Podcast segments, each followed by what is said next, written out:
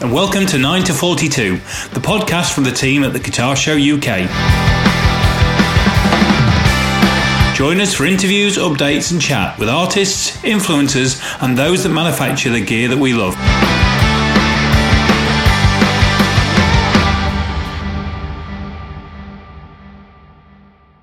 Hello, and welcome to 9 to 42, the podcast from the guys at the Guitar Show UK. I am looking at my very good friend, uh, friend, friend, Jason on screen. How are you, Jason? All right, mate. How are you? Well, apart from the fact I can't say friend, um, I'm absolutely, I'm absolutely fine. First question, because I've had loads of snow today. Have you had snow? No, none at all. Right. Okay. Fine. Must just be me then. In fact, Right, it's well, been ask God. quite mild. Has it? Quite mild. Quite mild for the time of year. All right, okay. Well, we'll ask our guest the uh, the same question because tonight we have got with us uh, Aziz Ibrahim. Aziz, how are you? I'm uh, not very well, thank you. I'm not going to do the British thing, All right, okay. the stiff upper lip and all that. No, no, it's terrible.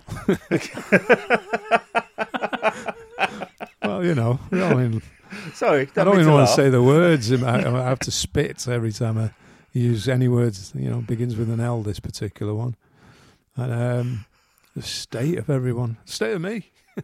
Well, I was a young man before lock- before this. you know, I've got this beard now. I've lost my eyesight since March. My eyesight's gone downhill. My skin's terrible. Don't see any sun. Go out once a, once a day. You know, on a long walk, anywhere between I don't know, not very far, but between four and ten miles or something like that. That's quite Well, far. That's all right. Yeah. Yeah.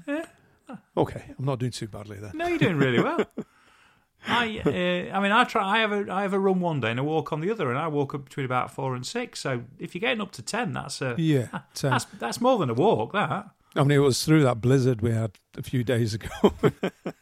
I took the dog for a walk, and I had to carry the dog back. It was too far for the dog. I did. I tucked him in my jacket, and just his little head was popped out like that. oh, I'm starting to regret just asking you how you were. I really Sorry, I I'm, should have started with I'm an expert digresser. you, you, you, you, are. You are. I'm a so, professor of digresser, digression. so um, have you had snow? You must have had snow. You're not that far from me. Yeah. I, I've had a lot of snow. Um, Yeah. I mean, it depends what level I'm walking to. If I'm walking up, because I'm, you know, I'm here with my partner in Ramsbottom, Right. in, in the Ramsbottom. And uh, it's um, right near the Peel Monument, you know, Right. the Bobbies, wooden Yeah. tops. Yeah. Uh, Peel Monument's uh, behind us. And um, just the, the, obviously, the further you get up, then you get snow and so forth. And Yeah. lower, it's more kind of just very hard, hard uh, soil. Yeah. Yeah. So how uh, long you been there? Because last time we hooked up, you were you were in you were in Man- you were Manchester. I, I've, I've been back. Well, I'm still Manchester. This is Greater Yeah. Manchester. yeah, or yeah, but you were you were more central, weren't you? Uh, yeah, I'm, I'm still central, but I was- I'd, I'd been to and froing, but Yeah. um, you know, well, you know, talking about relationships, you kind of, I spend more time here than I would I do in my, my other place. Yeah. So, for those who don't know, Moving on um, swiftly from yeah, my well, yes, life, yes. Well, that's what I was trying to do. I was, I was trying to move move slightly on there. I was, I was going to, you know, and I'm, I'm desperately trying not to ask you how you are because I don't want to go down that rabbit hole again.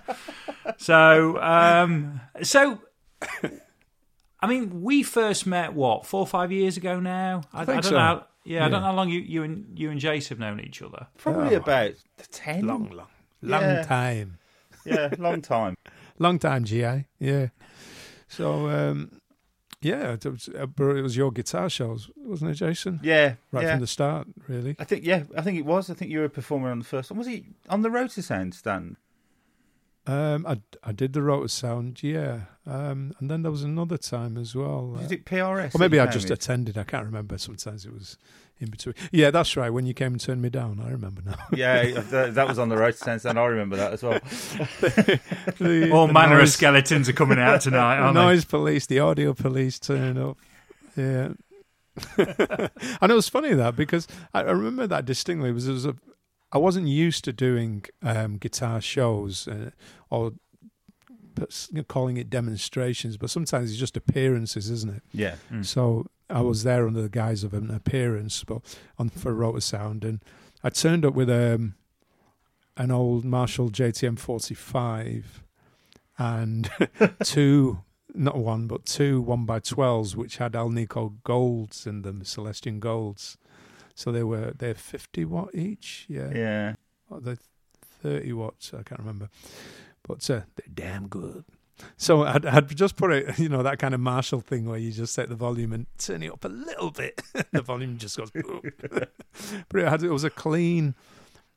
I, I'd, I'd used pedals. I brought a few pedals. Oh, there was a Rotosound pedals because he'd launched. Uh, Ah, that Jason was right, yeah, launching the the whole range of those. It's a good job I'm sat by my pedal supply, which is all over the floor now. So Yeah, didn't he do um, like a, a Jason enticed me with his reissue of the old Fuzz. Fuzz, that, yeah. Rock Sound used to do, and then he gave, gave me the um, the others as well in the series. They're all like They're all massive, aren't they? And he's like- and I'd set up and uh, and I'd use that for uh, sounds, and I plugged into the the Plexi that JTM forty five, and then.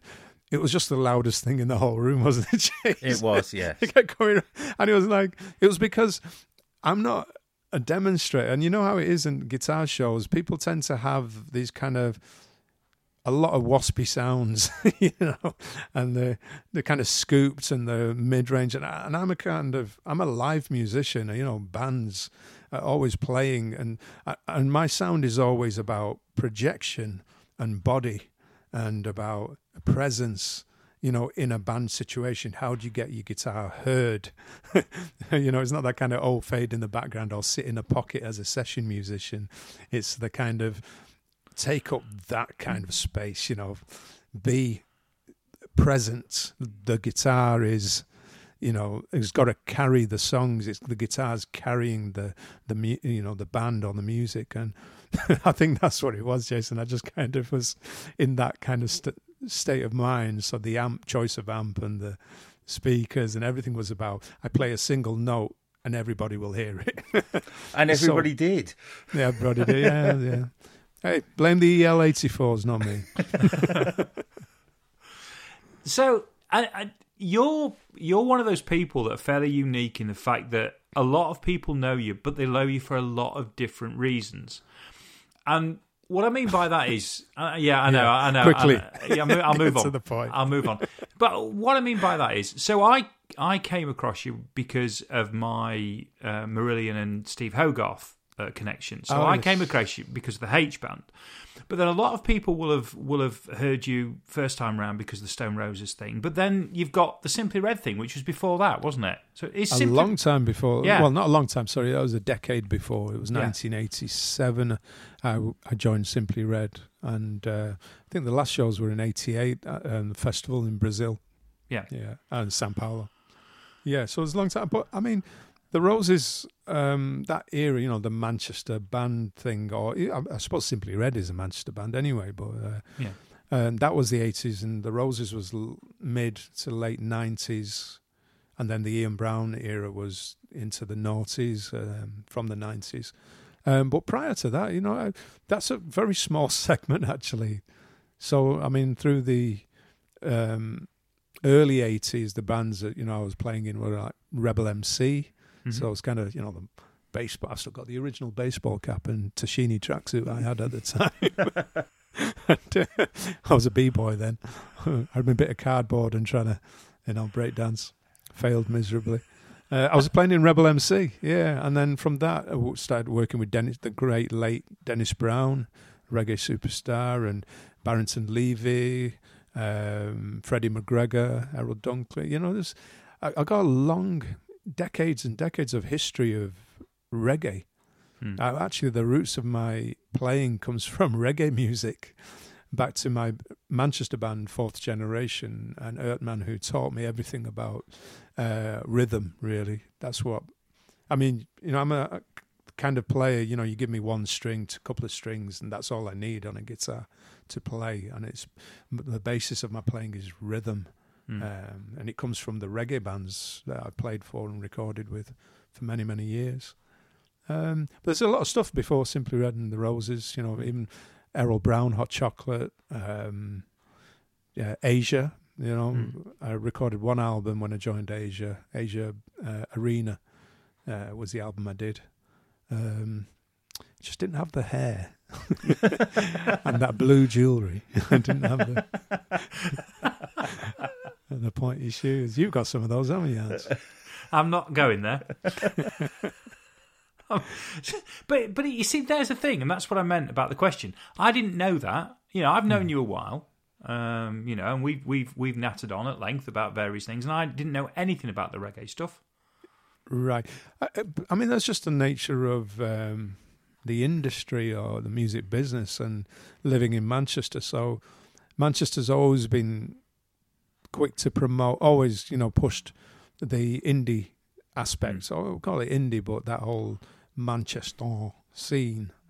Uh, is always promoted the most, as is the late Tony Wilson and Factory Records, and and at that time for me, I never even went to the hacienda. I was I was going to blues and soul all nighters, all dayers. I was going to blues in Moss Side and Hulme because I was playing the reggae bands. I was playing a lot of soul bands. Uh, originally, when I was in a band called the Fifth of Heaven with the late Denise Johnson, my, one of my oldest and best friends who died recently, who was in Primal Scream, and um, actually worked with many people, but. Um, you know the band we were in fifth of heaven we were doing support tours for alexander o'neal um, freddie jackson maze so it was all the old great soul acts of the 80s and um, we were on these support tours and i joined simply red after that and that's why i left that band but uh, that was an era and a chapter of my kind of soul my slick soul kind of era looking like atlantic starr and all the dance moves not Have you got a shiny suit somewhere? I have, yeah. There's a few pictures with Errol Brown with the, a suit that I'd never ever wear again. Um, I, I need to Google that now. there's a few of those, yeah. So that that so there's the reggae thing which morphs into the soul thing. That's the entry into the simply red. Um, you know, uh, and those those couple of years with Yeah. was it say a couple of years you you spent. Yeah, I mean, they both played a part because, I mean, I remember um, Hucknall's kind of tastes were um, reggae big time because he bought that back catalogue, didn't he, of Burning Spear and stuff. And, uh, Mm. and then um, also it was kind of Keith Richards orientated, and the, and then on top of that, he was, you know, his own music. The the Simply Red music was slick soul, really based on Motown Mm. R and B. I would have said early R and B, and um, I just had those backgrounds.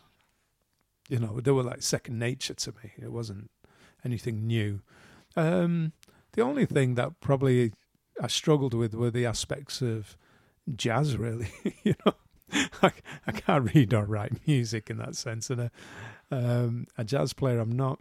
I'm a blagger, you know. I could blag a few jazz chords and play a, a sneaky little rhythm or whatever. And because my kind of Indian classical kind of influences, of I, I can work in odd time signatures. And it's probably the reason why I've worked with bands like, or with Steve Hogarth and Marillion and Richard Barbieri and uh, JBK, um, all the prog rock and experimental music, and of the last thing was Steven Wilson um, touring Grace for Drowning. You know, because I had that um, kind of odd time signature background through Mm. I- Indian or South Asian related music and Indian classical and so forth. It's in the blood, man. So you because I'm going to try. I'm going to keep trying to bring it back onto the timeline. So simply red, you do the simply red thing, Yeah. and then you say there's a gap between that and and the Stone Roses. So what's happening between simply well, there, red? wa- there was a gap. Um, it wasn't really a gap. Uh, I mean, that interval b- between um, Simply Red and the Roses was filled with uh, Rebel MC, Errol Brown, right. uh, Ruby Turner, and um, Asia. Yeah. So I think Asia was the last thing, and then at that time I wasn't doing like a lot of musicians, you know, struggling financially, and not very good at accounts. so, and um, but um, yeah, so it literally went from recording with Asia, not very happy with the setup of how you know Well, anyway, that's another. St- it'll all be in the book. But that's what I tell everyone. See, I see, Anyone who does anything to me, I always say, yeah, "Well, it'll all be in the book." So can't see you in Asia. If, if I'm perfectly honest, Uh, yeah, I mean, like I said, I didn't have the jewelry, that blue stuff, and uh, turquoise, and I didn't have the those shoes, those boots. Didn't have the didn't have the hair, certainly not that. Um, but it was the I suppose it was the love of and the chops, and it came through. I keep saying this, but my friends keep seem to pass away all the time. It's it's the weirdest thing. So, the late great Nigel Luby, who's an absolutely phenomenal engineer, He was engineer for Yes on tour, and then also um, he introduced me anyway to. He actually engineered the beginning of uh, Ian Brown's Unfinished Monkey Business, uh, that debut album. I brought Nigel in, but he'd got brought me into Asia. He'd recommended me to um, to the lad Geoffrey Downes and uh, John Payne, and I met Mike Sturgis then, who was playing for Twenty One Guns as well. You know, Scott Gorham's group, and uh, he was then drumming for. There was a swap over then from, you know, Carl Palmer to Mike Sturgis. Um, yeah, Asia was the last thing, and then I was teaching. I was saying that I wasn't, you know, struggling financially, Mm. so I started teaching. Uh, there was a there was a lot of kids asking their teachers to ask me in Shropshire, where I was playing a lot um, in Oswestry around that region. Um, I was playing in like a, a friend's band, Phil Beaumont, his name is, who was originally Mr. TC Electronic uh, in UK, and oh playing God, with his yes. band. I remember Phil. him. Yeah, Yeah, he- it was at Arbiters before, so you guys Mm. probably know him, maybe know him from Arbiters and a few other companies. But he's a pro audio a dealer and distributor. Uh, he does Fon, I think, is one of his biggest products. So I used to go over there when uh, during the Simply Red days to buy TC Electronic equipment from him, um, 2290s, and I was using at the time 1128s. Um, all top notch gear for professionals. So yeah, so I had loads of kids in that area were asking their teacher, "Would could you ask the guitarist would he come and teach guitar at our school?" So that's how I, got into teaching, just because there was such a demand, and it grew from a couple of hours to the whole week, literally from eight in the morning to eight in the evening, teaching, and then I got involved in the house music competitions, and then I got involved in the sports. I started teaching basketball, so this whole career of teaching, but I was knackered by '95. by 1995, I was absolutely knackered, and it was just a good job that um, Robbie Robbie J. Maddix, the drummer in the Roses at the time, came over to see me about helping them with demos for the let's call it the Third Coming yeah. um, album, and to just help with guitar, playing guitar because John Squire had vanished at the time. They didn't know what where he was, so um, I did those early demos, and then you know it's all history after that. uh, How I joined and Slash didn't because he wore leather pants and they weren't having it. I think there might have been a bit of blue jewellery as well. There might have been a bit of yeah turquoise involved. Yeah. And then the the roses thing obviously then works its way into the Ian Brown thing. Because you're with Ian through that period, aren't you? Through the period of the roses. Yeah, so the demise of the Roses in '97 um, immediately went into Ian Brown's solo career. Um, only because he was the only guy that I could actually get in touch with and gave me a straight answer um, as to was the band over. I was Mm. kind of relieved, you know, that it was. It was a burden. I tell you, it was like a burden like no other. Uh, and it's not even the same as somebody joining Guns N' Roses, you know, because it wasn't one person they brought in. Guns N' Roses brought in three, Yeah. and all top players, you know, um, Buckethead and so on and blah blah blah, and you know the guys. Um, but with the Roses, it was just John Squire, as you know, is one of the biggest icons of British guitarists of the nineties, you know, eighties, nineties. Uh, iconic players that and, and iconic players you can't replace. It's like re- trying to replace Jimmy Page in Led Zepp or something. You know, it's just not going to. It's like me in Asia, not having the hair and not having. The, But I mean, it's not the music per se, because I mean, obviously, I didn't write the music. Tha- That's one thing to say. It, that was music that related to him.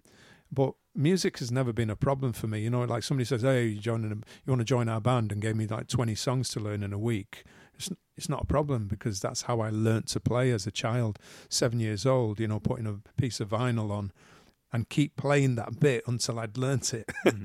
and because that's all the tools you had to learn music in those days. You know, you had your record player, and you just had to listen and learn by ear. So it became my way of playing that. I would play by ear, and so the Roses set I learnt in a week because it was hey, I'd, we had tapes then, you know, little cassette tapes and then DAT players and stuff, and um, and I could guess. I, I watched. I don't know what many videos I could see at that time. There was certainly no internet you could use, so but I could. My ears were telling me where the hands were, and I never used a capo to tell you the truth. So every song which had a capo on it, I actually did inversions of the chords and learnt to play the songs without a capo. um, it was a great challenge, but what I did learn was that there is no other guitar like a 1959 Gibson Les Paul. And there is no guitar like a 1959 ES345 or a 62 Strat or a 59 Strat. Because that's why I inherited when I joined the band. The band owned this almighty collection Wow. of the greatest guitars in the world. And I carried the 59 Les Paul around with me um, in a beat up old case, the handle almost hanging off, and getting on a plane with it all and running around with even in my neighbourhood where it's easy to get mugged for just buying a new pair of sneakers. Uh, and here I'm carrying a 59 Les Paul around with me. Uh, It was an unbelievable time. But it did teach me about what those instruments are really about and what vintage amps are about and how to create tone from instruments and uh, amplifiers of character and how your own character comes across. I mean, I think that's what my development as a player has been over the past few decades has about been about identity and how to develop, nurture something from picking very. It's almost like Queens of the Stone Age, where you you pick very unique amplifiers and guitars to create unique sounds within a song. Uh, I'm more a song and a band person than I am, you know, a technical, you know, kind of soloist. Uh, I think. Um, we all go through phases. I went through my Ibanez phase in the 80s.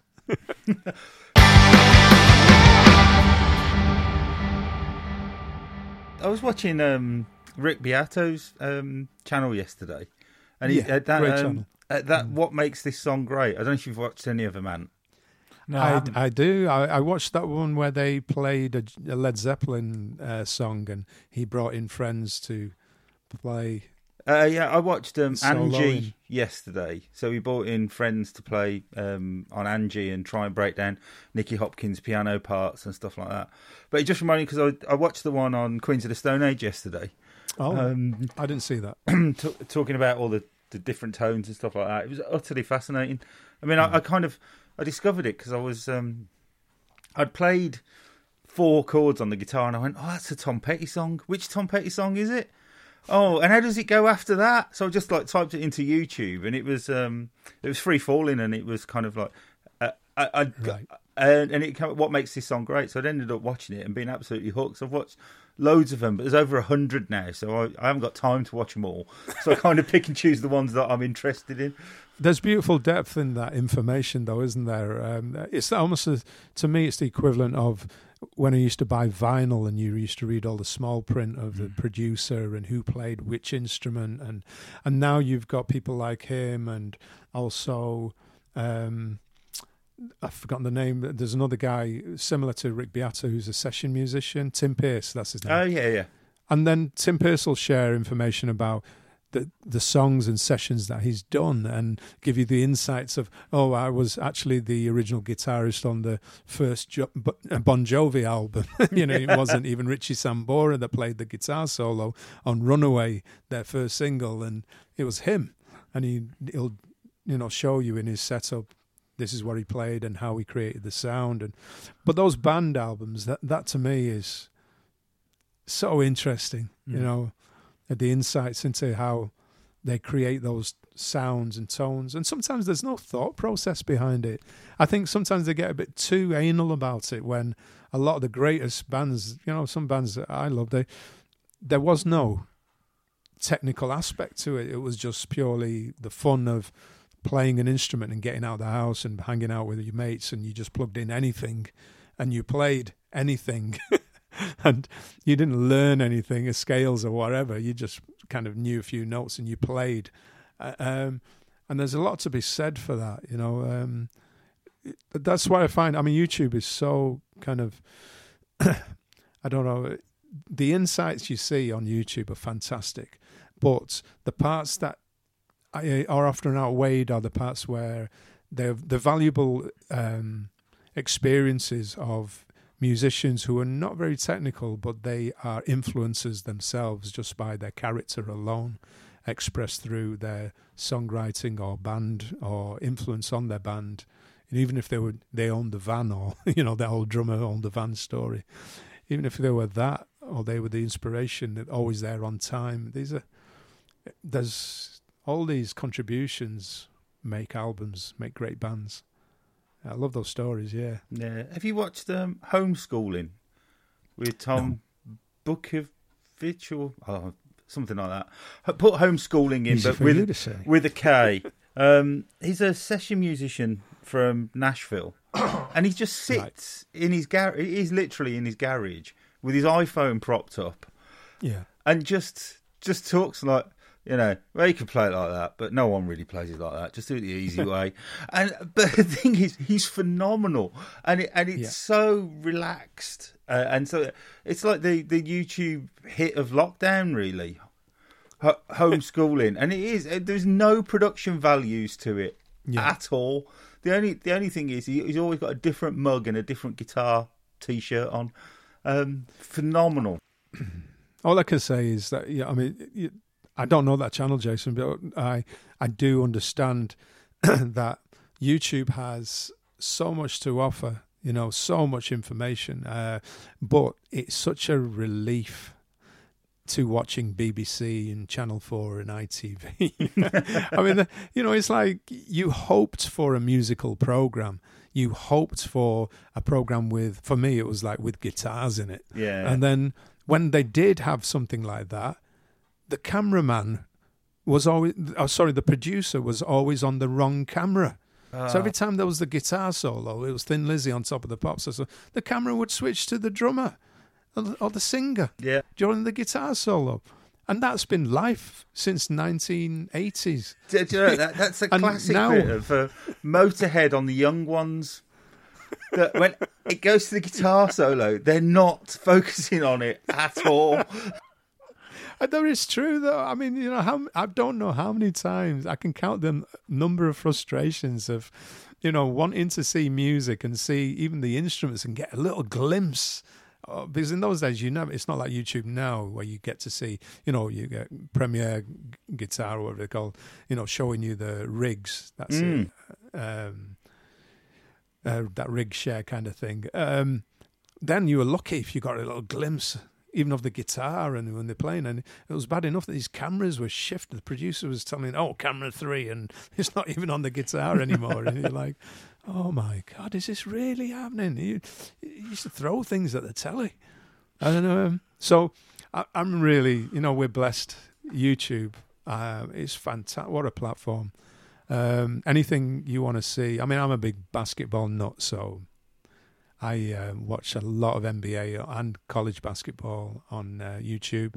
Watch a ton of guitar stuff, but I, I, have my own purposes. You know, it's like I do my research on YouTube, what apps I want to buy, and I look at them, and you know, people demonstrating them and so forth. But I've got my own purposes for them. One thing I do find with YouTube is that a lot of the people that I am listening to, um, what they're playing it's as bland as hell.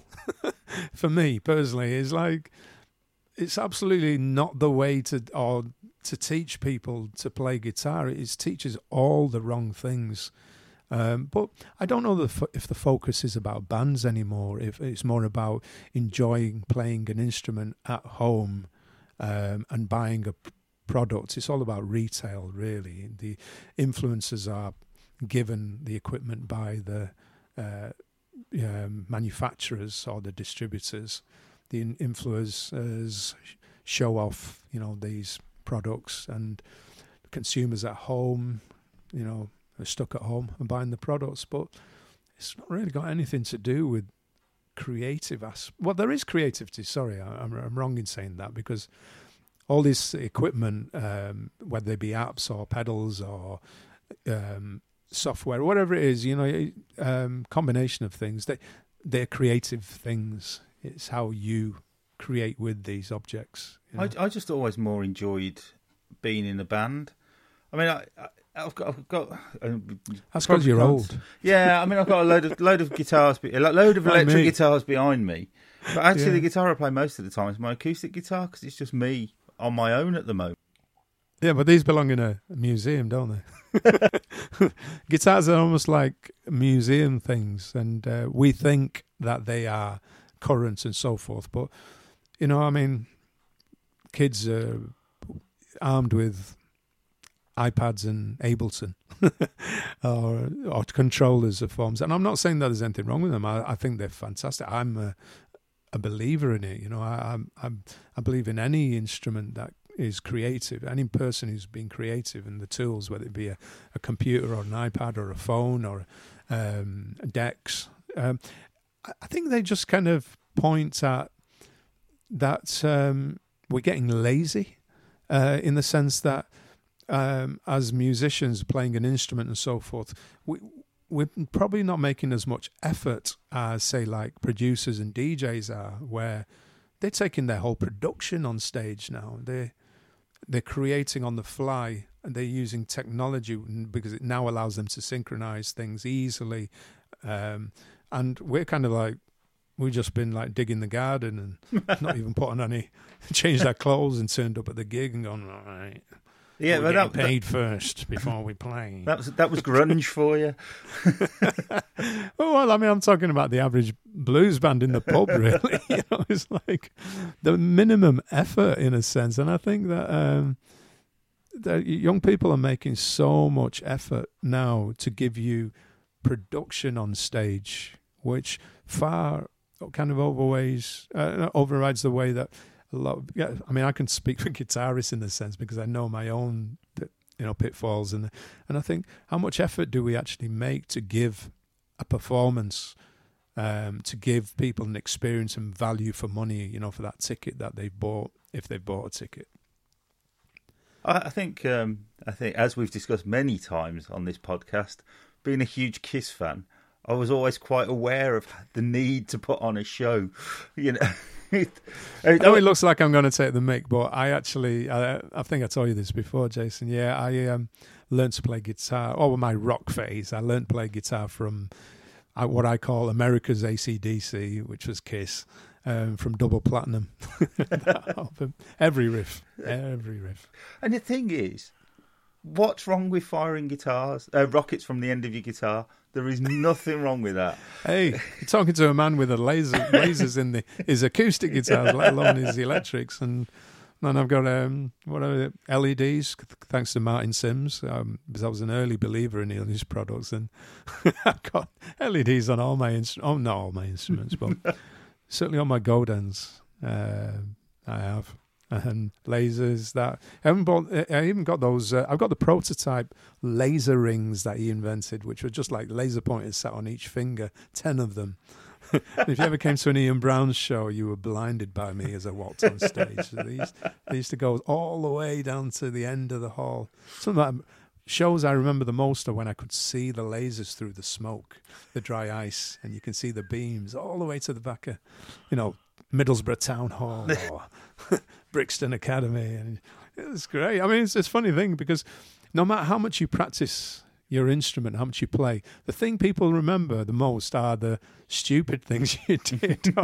so I remember um, um, meeting Liam Gallagher and and no backstage at uh, they came to the Brixton Academy show, and uh, he was seeing. On the girls from was it Eternal or not Eternal? Yeah, it was All- eternally. Mar- uh, was it? I thought it was All Saints. It was All, All- Saints. Uh, Oh no. Uh, we're going to show how old we are now. But uh, yeah, it was All Saints, wasn't it? Was- But she, anyway, call her she.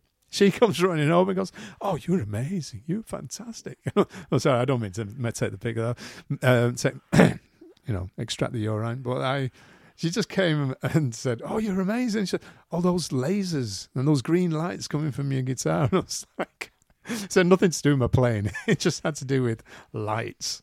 So I put a light on my head. I suppose that would have made a. a yeah, but I, I, I genuinely think I might have said this before on one of the podcasts, but I genuinely think the average non-music, non-instrument playing public, they listen with their eyes first and foremost. So if you put on an amazing show, it doesn't Mhm. really matter as long as you're competent. You can't be terrible, but as long as you're competent with an amazing show. I mean, look at Kiss's career. They they are competent musicians. You you know they're not Steve Vai or Eddie Van Halen or anything. They're just competent musicians. But their show elevated them far above any of their contemporaries, certainly in the US at Yeah. the time. I mean, that's production, isn't it, as well? Mm. It's thinking about the whole picture, thinking about giving people value for money, or maybe they're thinking about merchandise. I don't know, because that's what. Well, they certainly thought excuse about me. merchandise, didn't they? Let's They be honest. totally Kiss certainly- I mean, the lead singer sells so many products, doesn't he? Yeah. Uh, I'm just going to take us whatnot. back briefly. Was it Nicole Appleton? Yeah. Yes, it was Nicole. Yeah. Nicole came running over to say, "Oh, you're fantastic! That was great. That all those green lights on your guitar and the lasers." Were, and I was like, "Okay." So after that, I built a mini bar into a Marshall cabinet, Nice. uh, full full blown four by twelve. Not that poxy little thing that Noel carts around. You know, it's like go in your lounge. This was a full blown four by twelve, and um, it also had rope lighting. and when you opened it up inside, it was just going round and sequence patterns. I used, to throw out bottles of water into the audience, you know, and then pack shows and just throw them out into the audience. And but I had a row of, you know, like three four by twelves. That's all they would allow me at the time. And uh, so we had a three, two four by twelve uh, genuine ones, and the middle one was the fridge. Um, what else did I do? Yeah. Anyway, let's not digress into all the. Uh, no, but I, I, Oh, I I'm gonna show you one thing, bar actually. on stage. sorry, sorry, Jason. Uh, I just like the thought of having a bar on stage. Yeah, well, I mean, I'm a guy who doesn't drink anyway. so having a minibar for your bottles of water is like a bit overkill. I didn't let anybody else put any stuff in it either. But uh, I think one of the craziest things, I'm going to take these headphones off. I'm going to vanish. And I don't want you to talk amongst yourselves. All right. Though, to be fair, as a podcast goes, that really is a bit shit, isn't it? He's back now. Oh, he's back. So what we have here, it's good I've got things at hand. You can see my name scratched on there. Yeah, is. yeah. is a proper touring flight case, as you can see, and it's Mm. even got a lock for the clasp. Hmm. Yeah. Yeah. So as you can see, yeah, very professional. Yeah. In m- my favourite colour, purple, and um, I had this. He's got a flight case for plectrums. for not any ordinary plectrums, Aziz plectrums. well, actually, I'm using these now, which don't have anything on them, which are these Jim Dunlops. Um, but anyway, yeah, so yeah, I've got some crazy things to protect my uh, my pleckies. Hey, Well, So honestly, We've got massively off track, but we've we're virtually back there because that that gig that the Gallagher brothers turned up to then, I'm assuming that was an Ian Yeah. Brown gig, um, yes, it was. It was Brixton Academy. right? So that Um, Noel, Noel was actually Noel and I were, were actually playing on the greatest tour of 2000. I think it was 2008 or five. I can't remember. Uh, we both because we'd uh, co-written songs. I'd written songs for the greatest, and he'd written songs for the greatest. Uh, I think his was "Keep What You Got." So we were special guests on that tour because I wasn't actually touring with Ian at that time because I was I was writing with Paul Weller. Hmm. So I'd met Paul Weller through the Ian Brown experience, and uh, Paul and I got on really well. And I'd already knew Chopper, um, Steve Craddock, we call him Chopper, and um, Steve Craddock from Ocean Colour Scene. So I knew the band, got to know the band, but I got to know Paul through Steve White. I'm kind of digressing again here because I was in a band with Steve White um, and Mick Talbot. You know, both of them um, ex Paul Weller band and his brand, band was a band prior to that with Dee C. Lee, um, Style Council. So this was the Style Council guys, and we formed a, a band called the Players. Um, you can't actually see it. I'd have to mess around with the camera, but actually, let's be unprofessional and do exactly that. That one up there, that green. Yeah, thing got you. Yeah. the players. So that's Clear the Decks, the album Clear the Decks. And um, that um, that all came about through meeting Paul Weller, meeting Steve White, his drummer, and his uh, and then me, uh, Steve introduced me to Damon Minchella, Ocean Colour Scene, and we formed this group, which was like an instrumental group. We released two albums, this and the one after it, which was instrumental in terms of almost like the meters. We had this idea that there would be no vocalist, and if we didn't have a vocalist, we would have room for everyone to play rhythmically or solos, whatever it may be, but in the kind of you know that meters vein, really grooves for people to enjoy and. uh, And you could relax instead of trying to fit around a vocalist. And you know how frequencies change when you take an instrument out. Um, it was fantastic, great time. And then Paul himself would what a lovely guy, you know, would invite me to come and write with him all the time and uh, just to hang out. And uh, I used to love showing Paul, you know, because uh, I'm always experimenting with new ideas and tones and sounds and learning new things from other instruments. I don't listen to that much guitar. I listen to a lot of any other instrument, whether it be koto. I love working with Japanese musicians uh, and their in- traditional instruments and Indian, or across, um, you know, I don't know, Eastern Europe and so forth. Some very unique instruments, and I like to adapt the guitar to play similar to them to develop a sound and tone. And I'd show Paul, Paul of these things, just sat outside, you know, um, some recording studio or wherever, and I know that he'd go and show that to um, to Noel or somebody or other, and Noel would probably be like, "You've been hanging out with that Aziz again, haven't you? hey, stop!" And we're not going to swear on this program. You can know, if you like. Stop. Show me that shit. I go, nah, nah, listen to this. Nah, nah, listen, right? and I'll be like, "Off you." So that that's that's Paul. So when did when did the Marillion when did the Steve Hogarth thing fit in? Because that must have been That was way back Yeah. after the Roses. yeah, that must have been in, So the Roses ended '97. I was licking my wounds around Oswestry, hanging out with my my friend uh, Phil Beaumont, and um, he'd invite. He was friends with Marillion. He's a Yeah. very good friend of Marillion's and helped them in many ways, and and they've been recording at his place sometimes. And I think Steve was having a break. Steve Hogarth, lead singer, in Oswestry, and uh, I met him through Phil. Hmm.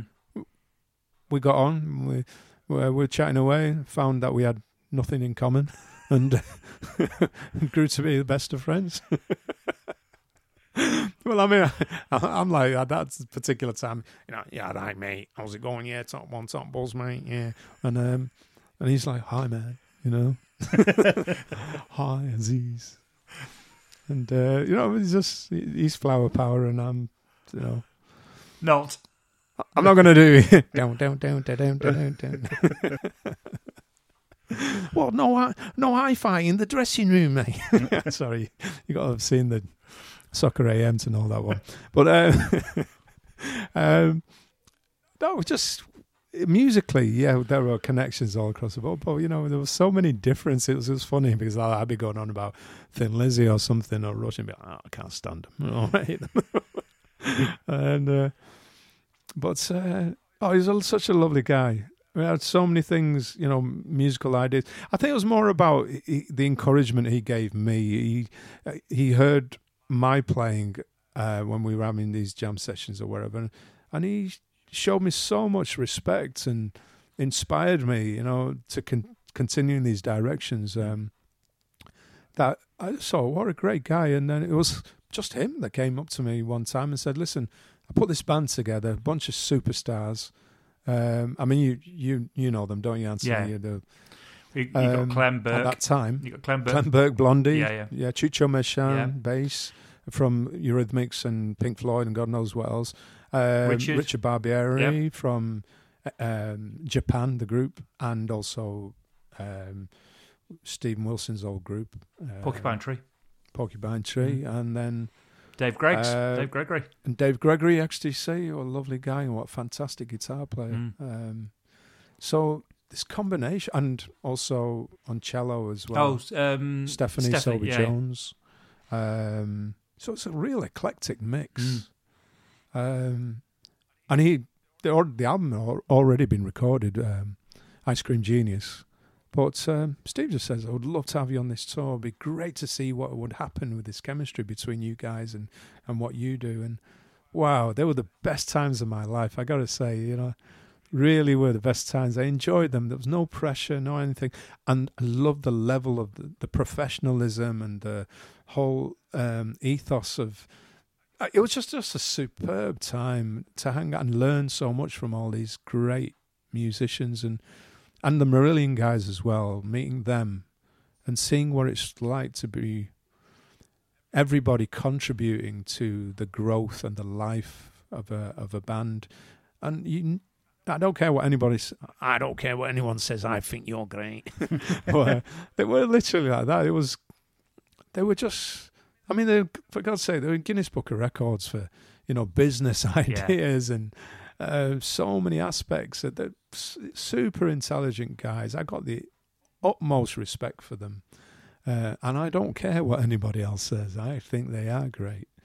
Um, they they've certainly shown the way and paved the way for the future for people on uh, Patreon and Kickstarter and so forth, and YouTube and the way that it is, and all the, the way that they've nurtured their fan base and supported their fan base, and the fan base has supported them, is kind of the prequel to what we're seeing today. Um, and they exist because of their fan base, and and but they deliver you know what the fan base wants uh, or what would like uh, and always thinking new ideas and innovations and these are just people you can learn from Mm. all the time and that deserves respect let alone being fantastic musicians Yeah. i mean ian mosley for god's sake i was i, I remember buying gordon giltrap live when i was young and and ian mosley was the drummer so i was like wow this is ian mosley Hmm. when i was a kid it was like he was They're, they're Um, all as well. They're just such lovely guys. They're just such lovely people. Uh, all of them, yeah, every, single one, of them, You know, whether it's Rothers or P or you know, any of them, they're just uh, just all of them, the whole band, Mm. um, lovely people, and their entourage, the the crew. Yeah. Oh, it's a proper family. It's a family. I think that's the- yeah. You're you're right, Anthony. That's the word, family. Mm. Yeah. That's one of those bands um, that's gone down in history. The H band has gone down in history as being as being a really special, uh, you know, little little kind of uh, project. Because I mean, It's gained its own following. Yeah, Yeah, yeah, the yeah. loyal following. And, and I know there was a few, and uh, there was a few musician changes through the course of that band. But I mean, uh, you know, I mean, you And additions. and additions, yeah. And I mean, because you, you I believe you introduced um, Andy, Dalbir Singh Yeah. Ratan, the tabla, Tabla, player, yeah. the maestro tabla player. Um, you know, students of Pandit. No, he's not a Pandit, he's a Shri. Sukhvinder Singh, Namdhari. but you threw that into the mix, uh, and and then later when there was a drummer change, I think you introduced Andy Gangadeen, didn't you, to uh, to H as well for the uh, for those shows towards the end. I, I mean, I can't remember if I did or didn't. I knew of Andy anyway, obviously, because the Manchester connections, the Mm. people, and whatever in the bands he was playing with. Um, and I always spoke highly of Andy. I don't know if it. I think I well, think he uh, might- well, H- yeah, H, I rec- H remember. remembers you did. So uh, Yeah, well, there you are. I mean, I, I can't remember the conversation, but H will remember it. And then I also introduced, uh, it seems to be drummers I always introduce, Mikey Wilson as well. He came in um, on a, for one spot. He's from uh, the band Texas. Texas. and other bands as well, uh, Jazz Defektors and Manchester bands. But um, And then obviously there'll be a singer and um, the, Tabla Maestros as percussion. So he always seems to be I'm recommending. Uh, but it's been great working with Dave Gregory. You know, it's just, he's got such a great collection of guitars. He's a lovely guy, It's great to hang out with. No, they're a re- they're a really special band. Really special band. And Mr. Barbieri, the Prince of Dark, Darkness. Well, yeah, I met him for the first time uh, uh, just before Christmas, and uh, yeah, he has a certain He's- dark aura about him. We we wrote a tune a few years back. it's still not finished. You played me that when you were writing it. yeah, it's Still a not real finished. prog tune. We did started in 2011 or 12 or something. It's just waiting to be finished. It's a fantastic. It's an epic Hmm.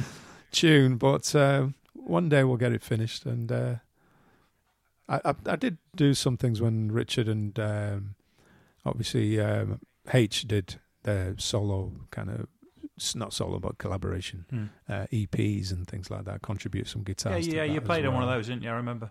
Yeah. Yeah. I forget the things I played on actually. It's not quite like Tim Pierce in that because his whole livelihood is about sessions, but uh, I have played on albums and ba- in bands and things. It's like I forget that was I played on Manic Street Preachers single as well. Um, Let Robeson Sing on, on one of the uh, tracks on the on the sing the well the single itself, but there's the remix. Um, So well, there's lots of well, things. that- Some things I rather not mention as well. So. yeah, but there's there's the channel, mate. There's the channel. There's the there's the there's. I mean, how many episodes of that could you do? I played on this. oh, forever, Well, yeah, they are. Then. That'll keep you busy. Uh, did all the unsigned as well. Yeah, be forever. Uh, the funniest things are like if you saw me with like Rebel MC. I mean, I was playing a double neck Steinberger at the time, M series. So it has a body, white body, and then has the two necks, like the Steinberger necks, and baseball cap, Tacchini tracksuit, chewing the gum, bouncing up and down. To I was a junglist then. Drum and bass and jungle. I mean, they were working with Tenor Fly again. The late Tenor Fly. Oh man, what such a talented lad! So what a loss.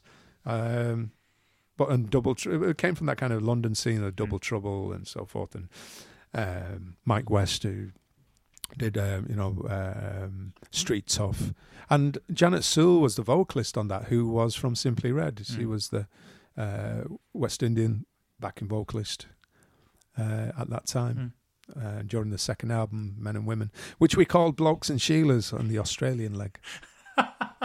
Just for your information. So we need to we need to think about wrapping this up because we've been banging on for an hour already. I I can't believe it's gone gone by quite Marathon fast. chatting, isn't it? So what- so what you what are you up to now? Um, what's what's filling your time apart from the, the ten the ten mile walks and carrying the dog around? Well, I mean, you know, you got to do something to break the monotony of, you know, sitting in a seat and staring at a screen or Yeah. sitting. um, you've got to get out. So I, I do that. But really, what's for me, I'm releasing music. Hmm. I've started so under Aziz Ibrahim. Uh, you can find that on Spotify and all the usual digital channels. But I, I started. I say Spotify because uh, I've embraced it. Digital releases. Hmm. So although in my tender age, I should be doing the Marillion thing and releasing limited edition vinyl and DVDs and you know, uh, kind of maximizing my monetization. Yes. You know, the th- that would be the best way to go. Uh, but being stupid, uh, I decided to pursue learning a new trade. So, as you can see by my beautiful MV7 microphone, uh, that um, you know, I've upped my game in terms of. I started to look at broadcasting. So, um, I looked at the frame and how can I improve the picture. So I got into learning about broadcasting, watching YouTube day after day after day to work out how I can share information um, almost like a new phase. So what I want to do is kind of learn a lot more about um, podcasting, uh, like you guys are doing, and you're doing really well. You know, full marks Thank you. and all that. And uh, but I, I want to learn about podcasting, and I want to learn about um, just sharing um, content creation, uh, which the things you taught me about actually, Anthony, when you were at Shaw. So um, I and I do listen. I don't. I mean, I watch a lot of gamers, YouTubers, um, and I started to divert funds from equipment I own into broadcasting equipment or into content creation, um, because I believe that now the way things are, I, I need to release music. That was the first change I needed to do. It's been ages since I've actually released anything. So I put out my first single, The Key of Three, a few months ago. I intended to release every month. It's not happened that way because um, I just haven't set myself up in the right way or made it efficient. Mm. I, I mean, I generally use a Line 6 Helix or I use my Kemper profiler or I use an iPad with um, AmpliTube, Mm. IK Multimedia's AmpliTube 5 now I'm on. So between those things, I, I can record quite easily. And um, I use IK's kind of I, IRA HDs and things, or I use the Helix as a audio I/O, and so that I can record what I want to record straight away. Um, grab the instrument, and then, but it's finishing things. That's the thing. that, Um, it's getting to that finishing point and then uploading. And I, at the moment, I'm uploading through like DistroKid and Ditto, and I'm trying different avenues and seeing how it works. And I've been testing it, so there hasn't been consistency, and that's where I'm learning is about. See, I mean, you pro- could probably tell me more about this, but the fact is, I I do think uh, about how professional uh, broadcasters and content creators create, and I'm trying to learn those trades. So since we went under in March, I've been learning about these things. Uh, it's been a long, it's been an enjoyable process, but. Uh, I've been just changing my game, as you can tell by my frame, this picture, um, the equipment I'm using, and um, I don't know if you want to show any of the stuff, even though I'm still using my original Focusrite. Focus right. Oh, the folks at Focusrite. They'll be over the moon about that. They'll be over the moon about that. so I mean, yeah, but this is because I'm an iPad user, Yeah. you see. So I mean, the iPad's over here at the moment. You know, it's in the chain. Um, dare I move it even? So it's over here with the AudioShare on at the moment. Um, that was the other thing I delved into was about apps because I, I like sharing with young people who always ask me about recording music and how to create music. So I always turn them towards the phone and the iPad if they've got one or an Android phone and about how to make music with de- devices that you already have or you've got a contract or you pay as you go or wherever.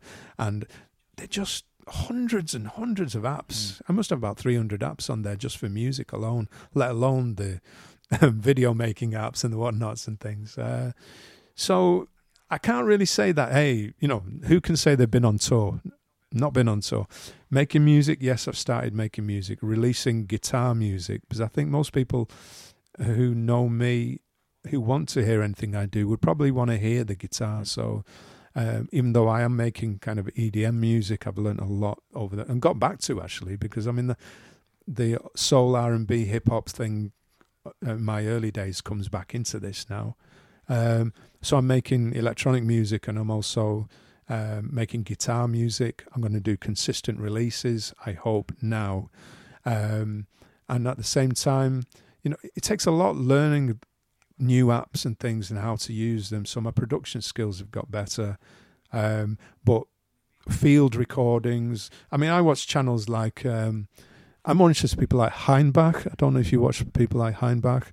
So they're very creative uh, German music makers who use like, it's about tape and about the disintegration of tape and uh, about tape speeds and how you know you can warp sound in a way so i look for apps which are very good at doing things like that um, and um, Bram Bos in um, in Holland is a typical guy who makes fantastic apps uh, and you know it's like you can spend 300 pounds on hardware but you can buy that for 9.99 on an iPad or something or a phone um, so even though I've not made a lot of music I've spent a lot of time during this, you know, pandemic, um, learning. Mm. Re- I I don't even say retraining because that kind of ties in what Rishi yeah, was yeah, saying. don't, don't, don't, yeah, don't go there. Musicians need to retrain. Don't, don't go there. But I have been retraining anyway um, because I thought to myself, if this continues like this, how am I going to be productive? I needed a new skill set. So I embraced the digital world and I said, right, how can I make music? I'll need to learn how to do this. I'll need to learn how to do that. I need to buy a decent camera. And, or I diverted funds because I didn't have the funds to do it. But but then I'm also working with the Arts Council. Um, I've done three arts projects um, about m- making music and bringing music into cultural spaces like museums, art galleries, and um, wherever it is, libraries even, and making them accessible to young people. Or I just remember as a child thinking that these places are not for me; they're for the elite, and and I want to make them accessible. So I'm doing a lot of cultural programs. I'm working with Lancashire County Council at the moment with the Heritage and Learning team, about to launch this thing called Musician in Residence, which is a first that instead of an artist in residence, that you would have a musician in residence in a museum or in several. I'm going to be across the whole of Lancashire, you know, from Helmshore to up to Morecambe or even further, Carlisle or and down to Preston and working in museums and art galleries and libraries and creating whatever a musical curator would curate, I suppose. So that's the challenging part. And the my three arts council projects um, have been about exploring my own identity and about how I can uh, create music. I mean, at the moment, I'm working in quadraphonic um, because of um, it's just been the new technology I've been using, digital technology like Line Six Helix and their power uh, power cabs. Plus, I can run four of them and run multi channels because of uh, plugins or the Helix itself, where I can run channels out with individual effects or AUV3 plugins to create quadraphonic sounds and tones.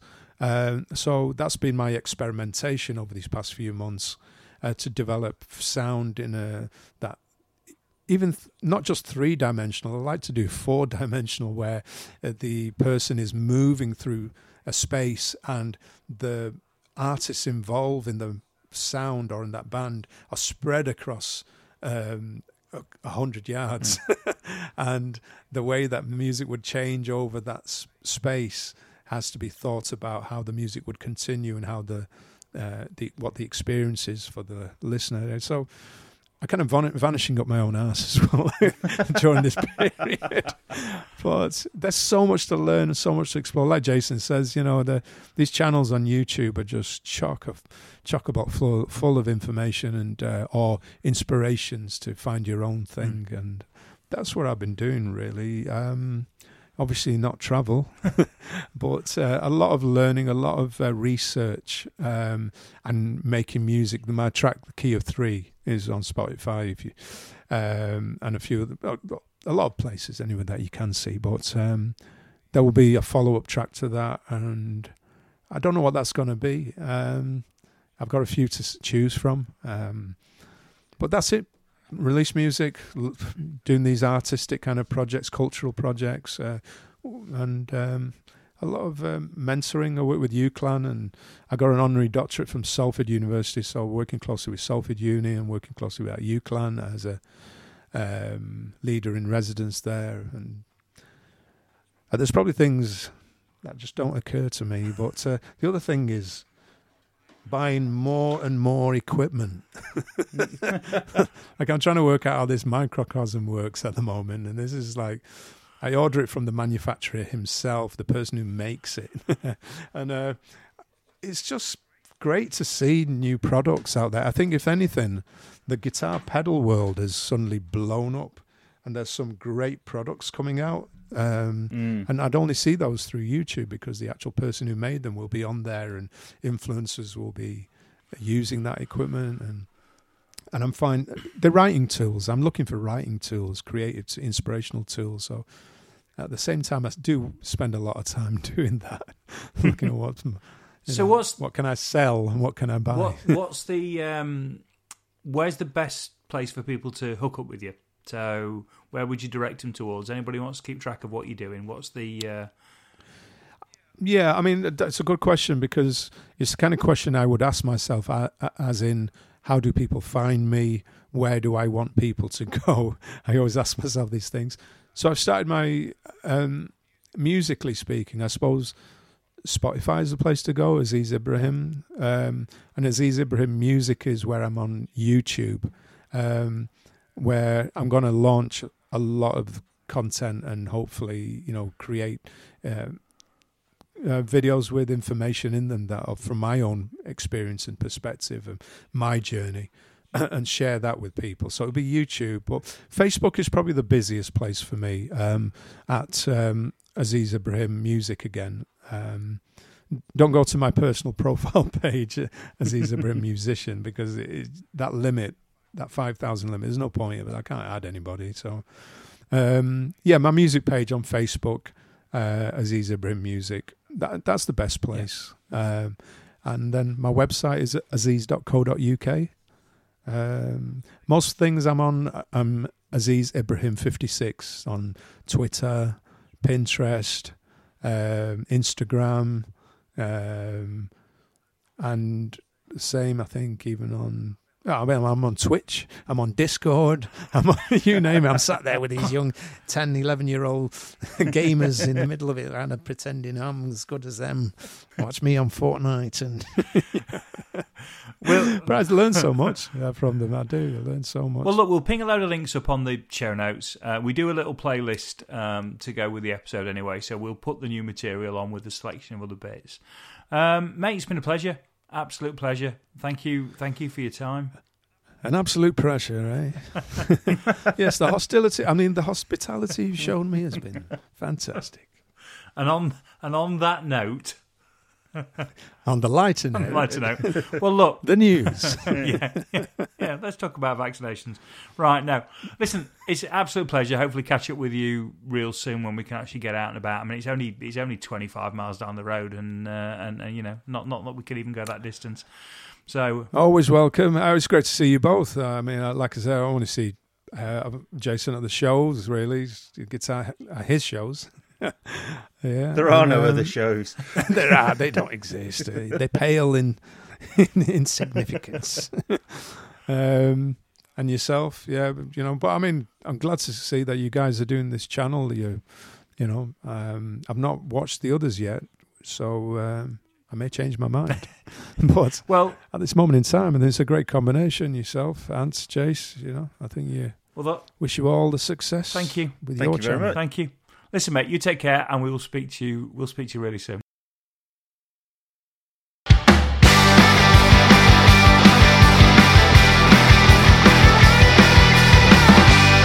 Thanks for listening to 9 to 42, the podcast from the team at the Guitar Show UK. If you've enjoyed the show, then please remember to hit the subscribe button and share with other like minded souls. For more information about 9 to 42, please follow us on Facebook, Twitter, or Instagram at the Guitar Show UK. This has been an A Short Stories production.